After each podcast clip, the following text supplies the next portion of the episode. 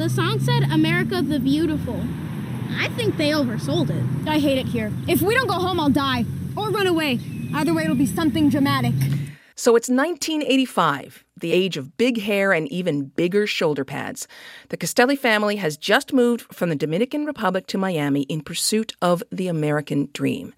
That dream includes a house in the suburbs, a white picket fence, a huge backyard pool, and of course, a plush green lawn. Only when they get here, America is not quite what they imagined. That's the beginning of the coming of age HBO Max sitcom Gordita Chronicles. It centers around Cucu, a brave 12 year old who's called Gordita, which means little chubby. Now, back home in the Dominican Republic, it's usually a term of endearment, but Cucu learns on her first day of school in America Gordita here is not a compliment. Hey, watch where you're going, fatso. My name's not Fatso. It's Cucu. Nice to meet you. hey, Fatso means gordita, gordita. The story of Cucu and her family is loosely inspired by the life of Claudia Forestieri. She's the show creator and co executive producer of Gordita Chronicles. After the break, we'll chat with Claudia and showrunner Brigitte Munoz Leibowitz. We'll discuss the show, of course, but also what it means to have a lead character like Cucu. I'm Celeste Headlee in for Jenn White, and you're listening to the 1A podcast where we get to the heart of the story. We'll be back with more in just a moment.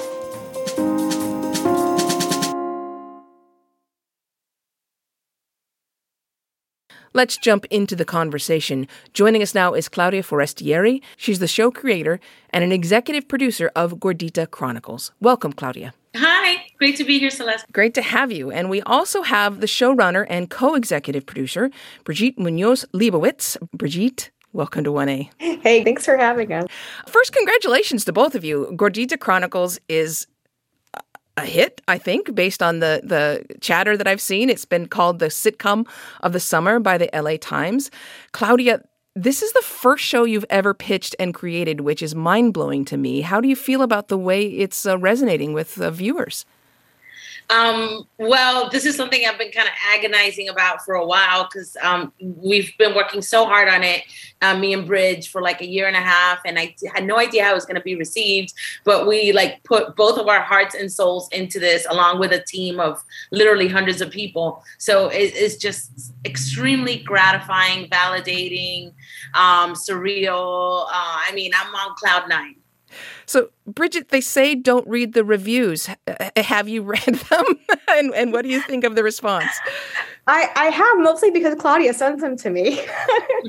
um, no, but and we've had some really supportive friends and um, you know everybody in our lives that have watched us work on this for so I mean years now. That um, it's they've been so generous. I I'm really just that's not always how it goes and i don't want to jinx anything but everybody's been so kind about the show and you know what they saw i think they're seeing what we wanted them to see and feel what we wanted them to feel and that makes us feel like we did our job I mean, I'm I'm biased because I loved every minute of the show. Um, so let me just put that out there in the in the interest of transparency. But Claudia, this show is loosely based on your experience. At, at what point did you think? This my story, my individual story, is a story worth telling. I had some help. So it it started in, in 2017 around there. I had been um, in LA for many years trying to break in as a TV writer, written many scripts, and I was given the advice of writing a script that only you can write. So that's what inspired me, along with our very anti-immigrant former president, who had a lot of you know very negative things to say about the immigrant community that triggered thoughts of um, the 1980s in in south florida and how because of the cocaine related crime all immigrants were kind of given a bad rap. So those two things um, pointed me to the 80s and i was like well what if i write about my childhood?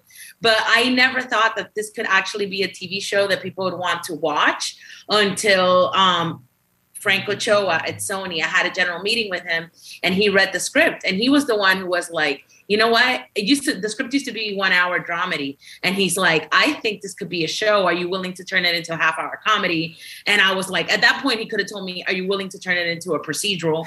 And I would have said yes. I'm like, you know, like you think this could be a show, really? And that's how kind of like the whole thing began. Yeah, and of course, this is not a, a, a, biography. This is loosely based on your experience. But I wonder, Brigitte, when you first read this script, understanding that you probably read a lot of scripts, um, what made you want to jump on this particular project? So, a, a couple different things. Um, I'll start with my immediate personal connection to the material, which is that my, my, my mom uh, came to the United States when she was 12 years old from Colombia in the 1960s. And I grew up hearing about her experiences coming here. And um, I, being a first generation uh, child of immigrants as well, experienced a lot of the same uh, things that I was reading in Claudia's script. Also, I used to be a gordita definitely emph- em- empathize with that. And it, when I when I saw Claudia's, it's it's Claudia's based on Claudia's story, but so many of those experiences felt personal to me and to so many other people as we're finding. So it was an immediate connection to the material. Besides, it was cute as hell and so funny. And uh, that was a no brainer for me. The second part of it was that I knew Claudia, actually. She and I had participated in the NBC Writers on the Verge program in 2013.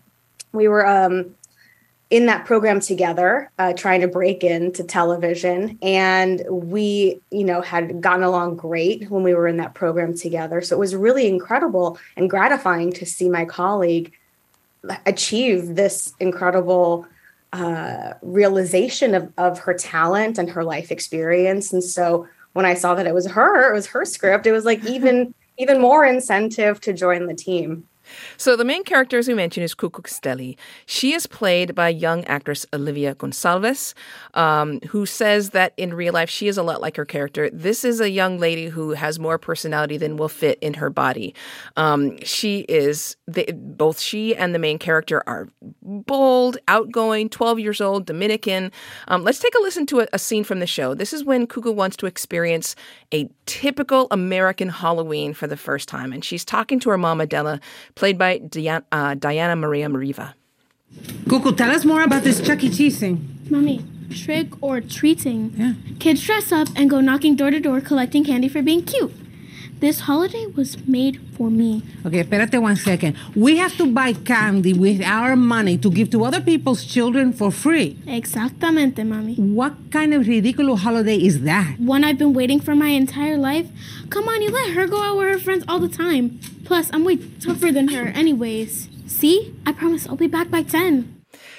Cuco is a character that I certainly have never seen on TV before. Um, she has a lot of qualities that um, just have not been featured in a main character. They're they're often the the subsidiary characters, right? And and Claudia, let me go to you first. Why was it important to have this particular character? Why why was it important for Cucu to be the lead? Um, well, it started off because that was it's loosely inspired by me and um, I always saw myself as the protagonist of my own story.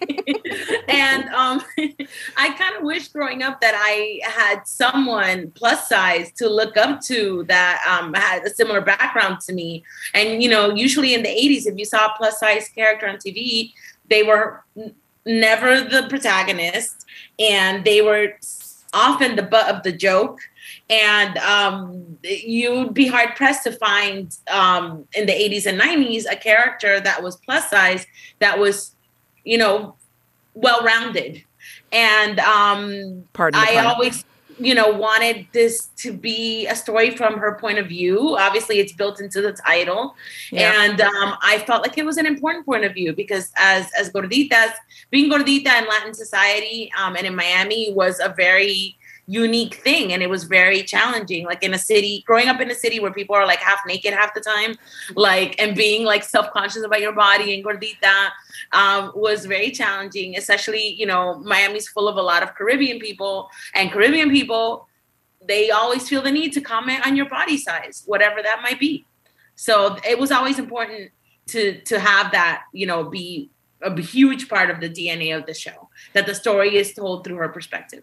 So, so Brigitte, how did you go about handling this issue of of body image? I mean, were there were there guidelines for for writers and as you moved forward on how to handle this?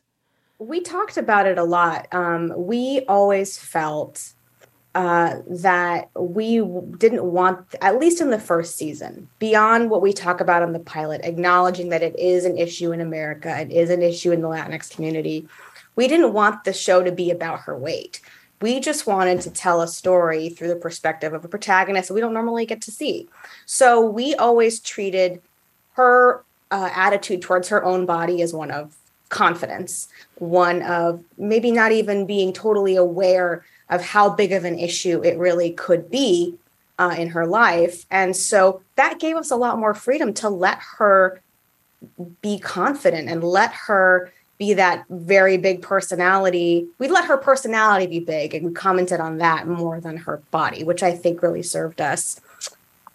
Now, Juanita from Dallas is a first generation Mexican American. She wrote to us and said, I loved how the show displayed the culture shock Latinos face when migrating to the U.S. The show lets viewers know some of the struggles we go through when adjusting, and it's somewhat comforting to have that on the show because it's so relatable. Let's not forget the comedic side of the show and display of our culture, too. I can't wait to see more of the show. Now, Claudia, you moved from Puerto Rico to Miami instead of the Dominican Republic, as Cucu does, also in the 80s. Can you tell us a little bit about the culture shocks you faced? Do you remember what some of your biggest surprises were? Um, yeah, so um, my family's Dominican, and I was I was actually the only one in the whole family to be born in Puerto Rico. So I always felt like not only was I the gordita one in the family, but I was the only one not born in the Dominican Republic. But I consider myself Dominican because that's the culture I, I grew up in. So in San Juan, my dad was working for an airline. He was had a high ranking position. Um, we had um, a live-in housekeeper slash nanny that half of her job was just taking care of me. I was going to a private school, um, you know, one of the best private schools, eh, you know, in on the island. And um, we lived like in a condo with an ocean view in one of the nicest neighborhoods. And then we come to Miami, and it's supposed to be. I was seven years old, so the culture shock was real and it was really strong. And um, I couldn't understand how it was supposed to be a step forward and why we had done this. Like they had, tra- I knew that my they had transferred my dad, but um, culture shock at school, how the kids behaved. I had, you know, been up to that point in a Catholic school, very strict with nuns as teachers, and then come to, to a public school where the kids are were wilder from my perspective. And I had never even met a bully before. I you know they didn't have that in the school. I was like what? I remember one of my first um, days in school uh, a girl in my in the bathroom like try to block the exit and ask me for lunch money. And i was like terrified. And i you know just thank goodness like i i was like oh you know no speaking english. And i ran to the principal's office and knocked on her as fast as i could. But um another pleasant surprise though and the thing that won me over was Halloween. Like I could not believe that there really was an actual holiday where you could go and get free candy, like door to door. And like it's it was like unlimited. It felt like, oh my God, like there's hundreds of houses, like so many houses, so little time. So that was a culture shock in a positive way that won me over. So in episode two, Cucu's punished for speaking Spanish at school. And I understand this was actually inspired by a real experience you had. Can you tell us about that? Yeah, I was um in, I was 7 years old when I came and I was in second grade and um I I thought I spoke English because um, I had taken a little bit of English um, in my school um, in San Juan, but in reality, no. And the first day um, I was back, um, sorry, the second day I was in school, um, we had to take a test and I was freaking out in Puerto Rico, I had been an honor student. So all of a sudden, I'm given a test. I don't know what it's about. Um, I can't speak English. I can't read what's on it. And I copied from the girl next to me because she was blonde. And I figured, oh, she knows what's going on. She's American. The next day, they call in both of our parents. And it turned out we both failed. We both had the same answers. And she was Cuban and she had just come on the Mariel boat lift. So she knew as little English as I did. So um, that incident was funny. But then after that, I kept not being able to speak English, and my teacher grew even more frustrated with me. And first, she started putting me in the corner. Then she started putting me outside. Then one time, she like, put you outside. outside. And left Yeah. you outside. Yes, Okay. in the Miami heat. Yeah. Yeah. Okay. All right. And I, I remember one day they even like went to lunch and like forgot about me. oh. And yeah, it was devastating. And I was, you know, I was seven and I was crying and crying and crying. I was crying so much that day that they had to call my mom to come pick me up. And my mom did something very smart. Like she saw how sad I was and she's like, you know what? You don't have to go back to school, you know? So the rest of the week, like I took off. And then when my dad, my dad had been traveling for work for Eastern Airlines.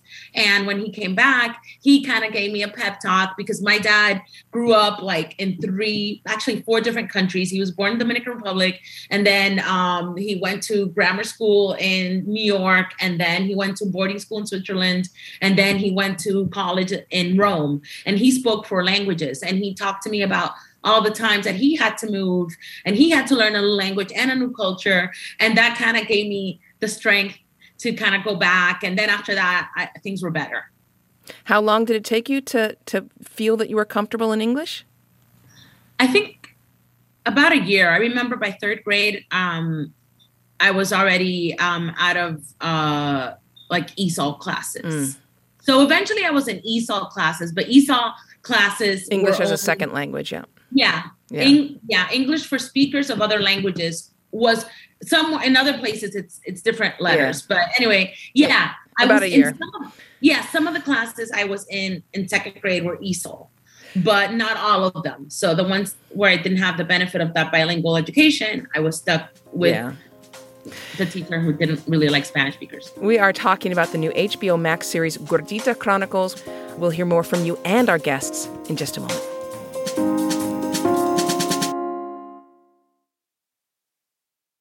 Now let's get back to talking about the new HBO Max sitcom Gordita Chronicles. We're here with show creator Claudia Forestieri and showrunner Brigitte Munoz Leibowitz. The series is about a family who moves from the Dominican Republic to Miami in pursuit of the American dream, and the LA Times has called it the sitcom of the summer.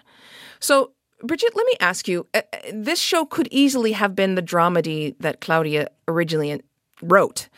Why lean into the humor? Why is a 30 minute uh, comedy the right format for it?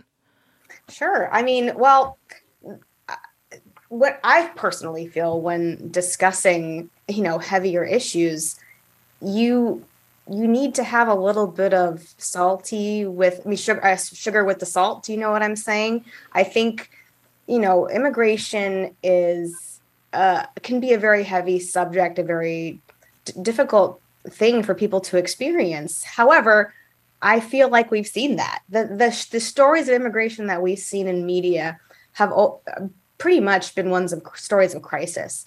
People fleeing, you know, violence, dictatorships, uh, things in, to do with the drug trade. We've seen all that already. We know it exists, but we ha- haven't really seen are the people and the families behind all of those stories.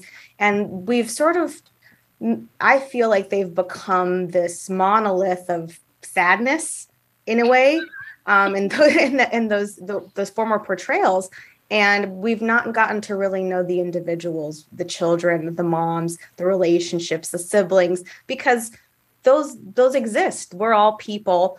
We don't stop being people with senses of humor and hopes and dreams and you know funny relationships within families just because we've immigrated.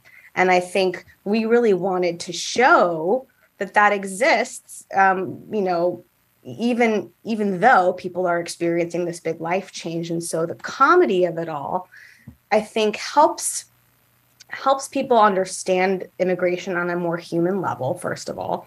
And second i think it helps people that don't have any familiarity with the experience of immigration access it.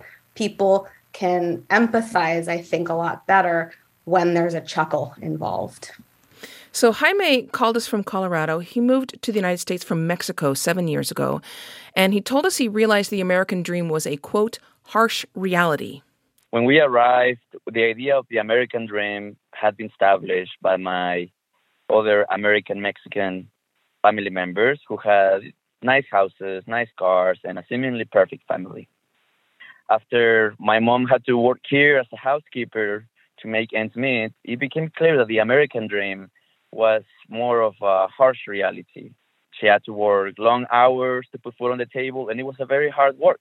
But eventually, it paid off, and I could say that the American dream was more of a challenge than a fantasy. Claudia, what do you make of that comment that the American dream is a challenge? Oh yeah, definitely. I mean, I think we, we see that in the show. The family um, comes with this very rosy picture of what the United States is going to be. The mom, um, you know, wants a house with uh, a pool and a jacuzzi, and um, even in um, Miami, where the majority is, um, you know, Lat- Latino, um, it's still very challenging. Um, even also in Miami, where Spanish is spoken widely, it's still a challenge. So it, it's just by being a new place um, with new customs and new traditions and new people, it, it's challenging and you have to work extremely hard. Um, however, I mean, there's a reason there's so many immigrants. Like if it weren't a net positive outcome, I don't think so many people would still be wanting to come to the United States. It's like anything in life that's worth having, like I, for example, didn't know it would take me nine years to get my first job as a TV writer, even though I had had my previous career in journalism. And it was a lot of hard work. And, um, but here I am. I made it and it was worth it. So obviously, if it wasn't worth it, I wouldn't still be here in LA, like trying to work hard. So, yes, the American dream is a challenge, but I think any dream that anyone ever has is like anything worth getting usually takes a lot of work. So, Gordita Chronicles is set in 1985. And, and I wonder, Brigitte, were there specific movies or, or directors that you looked to to try to help you get into the headspace of the, of the 1980s? Yes, absolutely. We really, really looked to the John Hughes movies um, uh, for some visual and tonal inspiration for this show and the and Chris Columbus films as well.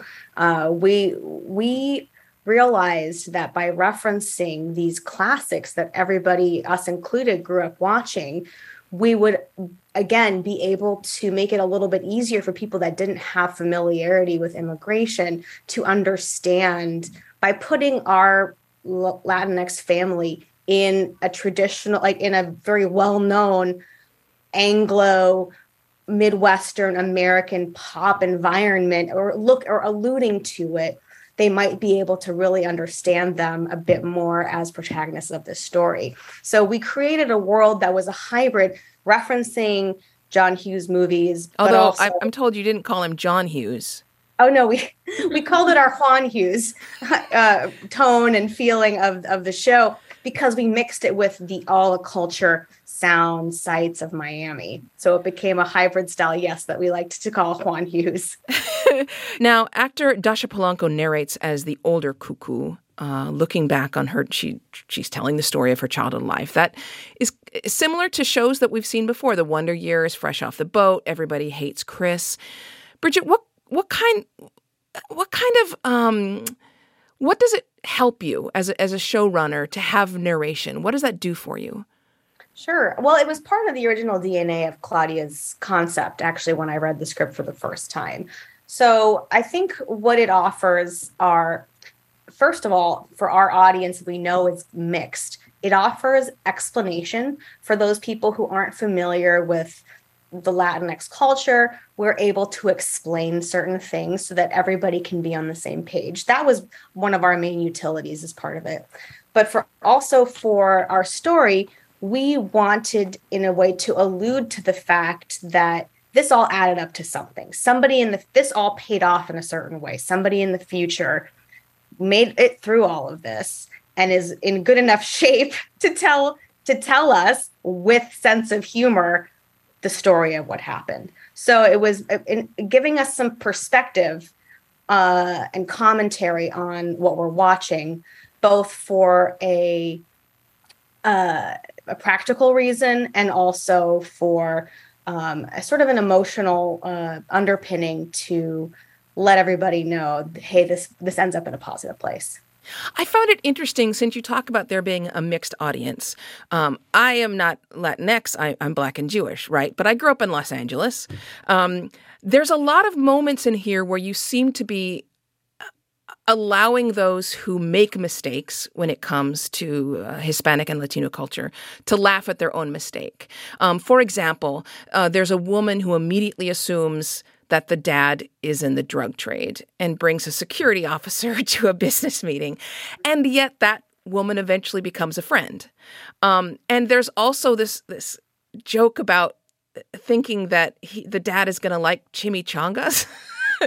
um, which you know a lot of people just assume uh, you know latin there's one type of latin food I-, I wondered claudia what were you thinking of as your team put these episodes together what ways did you think of in terms of reaching out to that mixed audience that brigitte mentioned um, well we wanted to highlight some of the differences between the different Latino cultures. So, first, by um, kind of establishing a little bit about what Dominican culture is, and then also starting to contrast it in funny ways, little by little. We don't want this to be kind of like a documentary type series, right? It's fun. But with the second episode that me and Brigitte co wrote with the coffee, just with that whole little coffee thing. So there's a lot of things that unite like Latin American cultures, but there's also distinctive differences. So we try to you know, whenever we could, shine a light on that. With the coffee, um, second episode,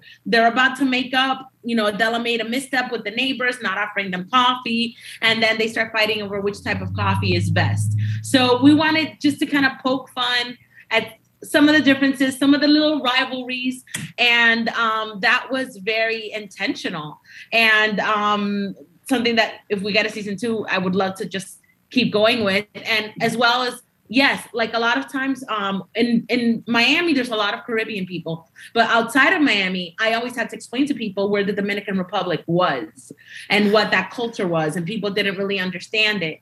So we're really hoping, of course, we want people to laugh and be entertained, but we're also hoping that people start to understand. And as Bridge said before, um, comedy is a great way for people to kind of understand new concepts. And with the Valerie character, too, the real estate agent who makes that mistake, we also wanted to show um, a, when there was a big influx of immigrants in Miami in the 80s, and it really shifted what Miami was about and the makeup of it. And not, eh, you know, some people just needed a little bit more time to adjust and catch up because Miami really changed a lot in the 80s. So we also wanted to kind of show like a little bit of a redemption story in, in the Valerie character. She's a little bit ignorant at first, but then she kind of has a learning curve and an arc. So Gordita Chronicles it it has a certain authenticity to it. There are not only Latinx people on screen; they're also behind the screen. Um, Zoe Saldana serves as an executive producer. So does Eva Longoria. But also, Brigitte, what were you looking for as you started to assemble the team to make this show? Yeah. Um, well, we knew we wanted to write everything from the heart. And, um, you know, I think you can tell when something is false on television. There, it just, I don't, you you can tell when something's made up and not true. So we wanted to stock the room with people who had experienced immigration firsthand, whether they were immigrants themselves or children of immigrants. So that's what we ended up uh, finding. 80% of our writers are either immigrants or children of immigrants. Um, and uh, eight, we're also 80% uh, people of color. And uh, we, all the stories that uh, the, and the remaining writers are either ha- from Miami or Gordito, Gordita. So we've got a nice mix of all the different perspectives that we represent in our show. And all the stories in every episode are based on real life experiences from all of our writers that we've taken, shared, laughed about, and then adapted for our family on the screen. And and we still don't know if there will be a season two? No, no. you guys are shaking your heads. No, we don't know yet.